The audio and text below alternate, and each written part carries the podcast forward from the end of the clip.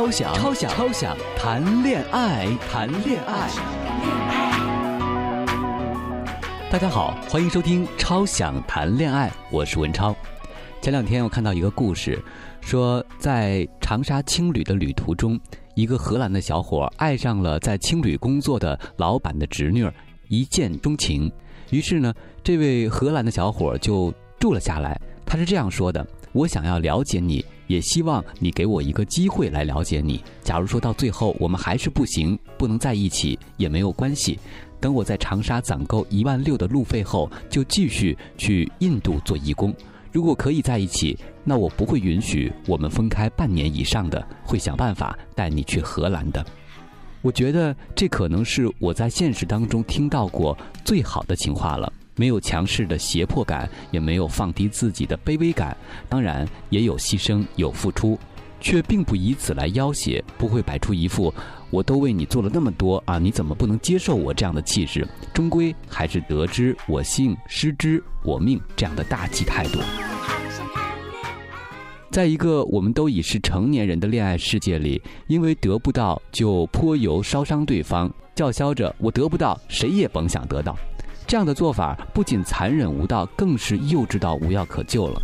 虽说促使两个人在一起的因素有很多，也不乏你有房子啊，啊我有样子啊这种各取所需的关系，但想靠着撒泼耍赖皮去获得一份均衡的真感情，根本就是不可能的。你赖着不走，只会让对方更烦你；你若即若离，又会让对方觉得你在玩弄感情。那究竟怎样才行呢？有人说，恋爱是什么呢？不就是接吻、上床、一起吃饭、旅行都可以，但是我觉得这些都是成为男女朋友的前戏，目的就在于要深深的去互相了解，再看值不值得把对方放在那么重要的一个位置。所以我想起我朋友跟我讲的他的一个亲身经历。他说他在海口旅行的时候遇到了一个小伙子，那彼此只是相处不过半天，啊，打过几个电话。那个小伙子甚至都不了解我这位朋友是单身还是已经结婚的情况，就发短信给他说：“你能不能当我的女朋友？”言辞当中还透露出他四年没有谈恋爱了，然后一个人住着海边的一套一百平方米的房子。拜托，就算你默认我的朋友是单身的状态，但好歹也确认一下，我的这位朋友到底是喜欢异性还是喜欢同性呢？这么关键的事情你都不去求证，太草率了吧？前段时间听到有人又重复了那句话，说不以结婚为目的的恋爱是耍流氓。其实，好像不以恋爱为目的的男女交往，都是在浪费时间和精力。基本上是见招拆招的，几个回合下来，总是以那一句“你能不能当我女朋友”或者是我能不能成为你的女朋友之类的话来结束，情投意合的顺利通过进入下一个阶段。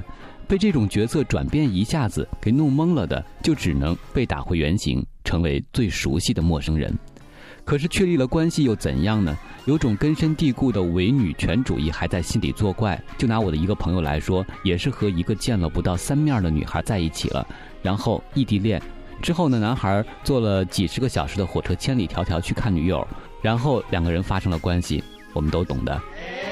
那女孩也是从半推半就到你情我愿，不料事后脸色一变，瞬间登上了女王的宝座。一有什么问题就把这事儿搬出来说，仿佛满肚子纯情被玷污的委屈，以你占了我便宜啊，你要对我负责到底这样的压倒性的气魄来上纲上线，终于把男孩搞得是不堪重负，只能是狠下心来分手了。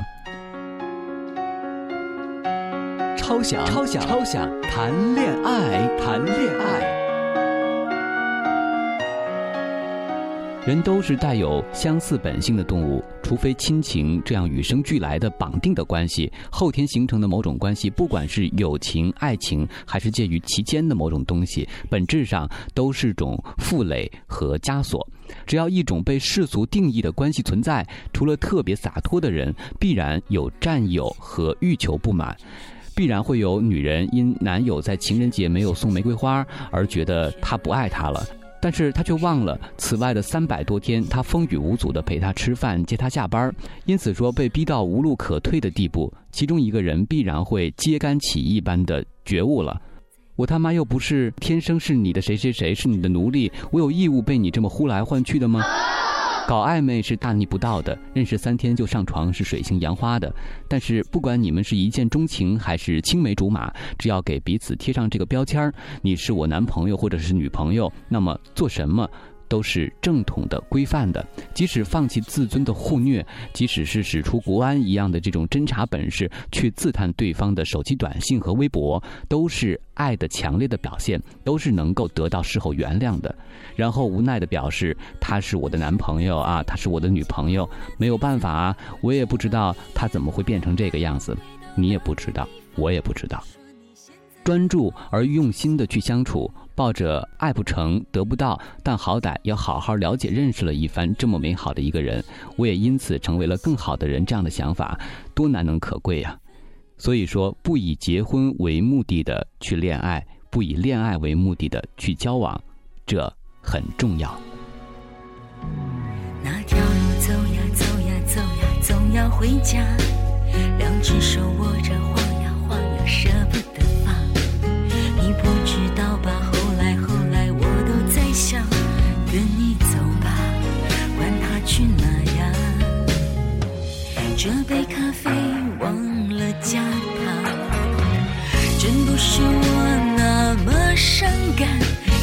太复杂，你说单纯很难，我当然都明白。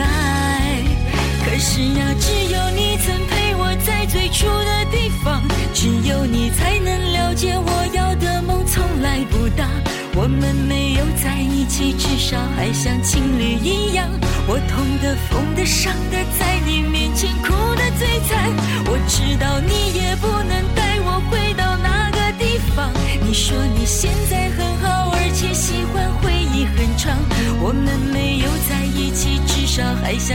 像家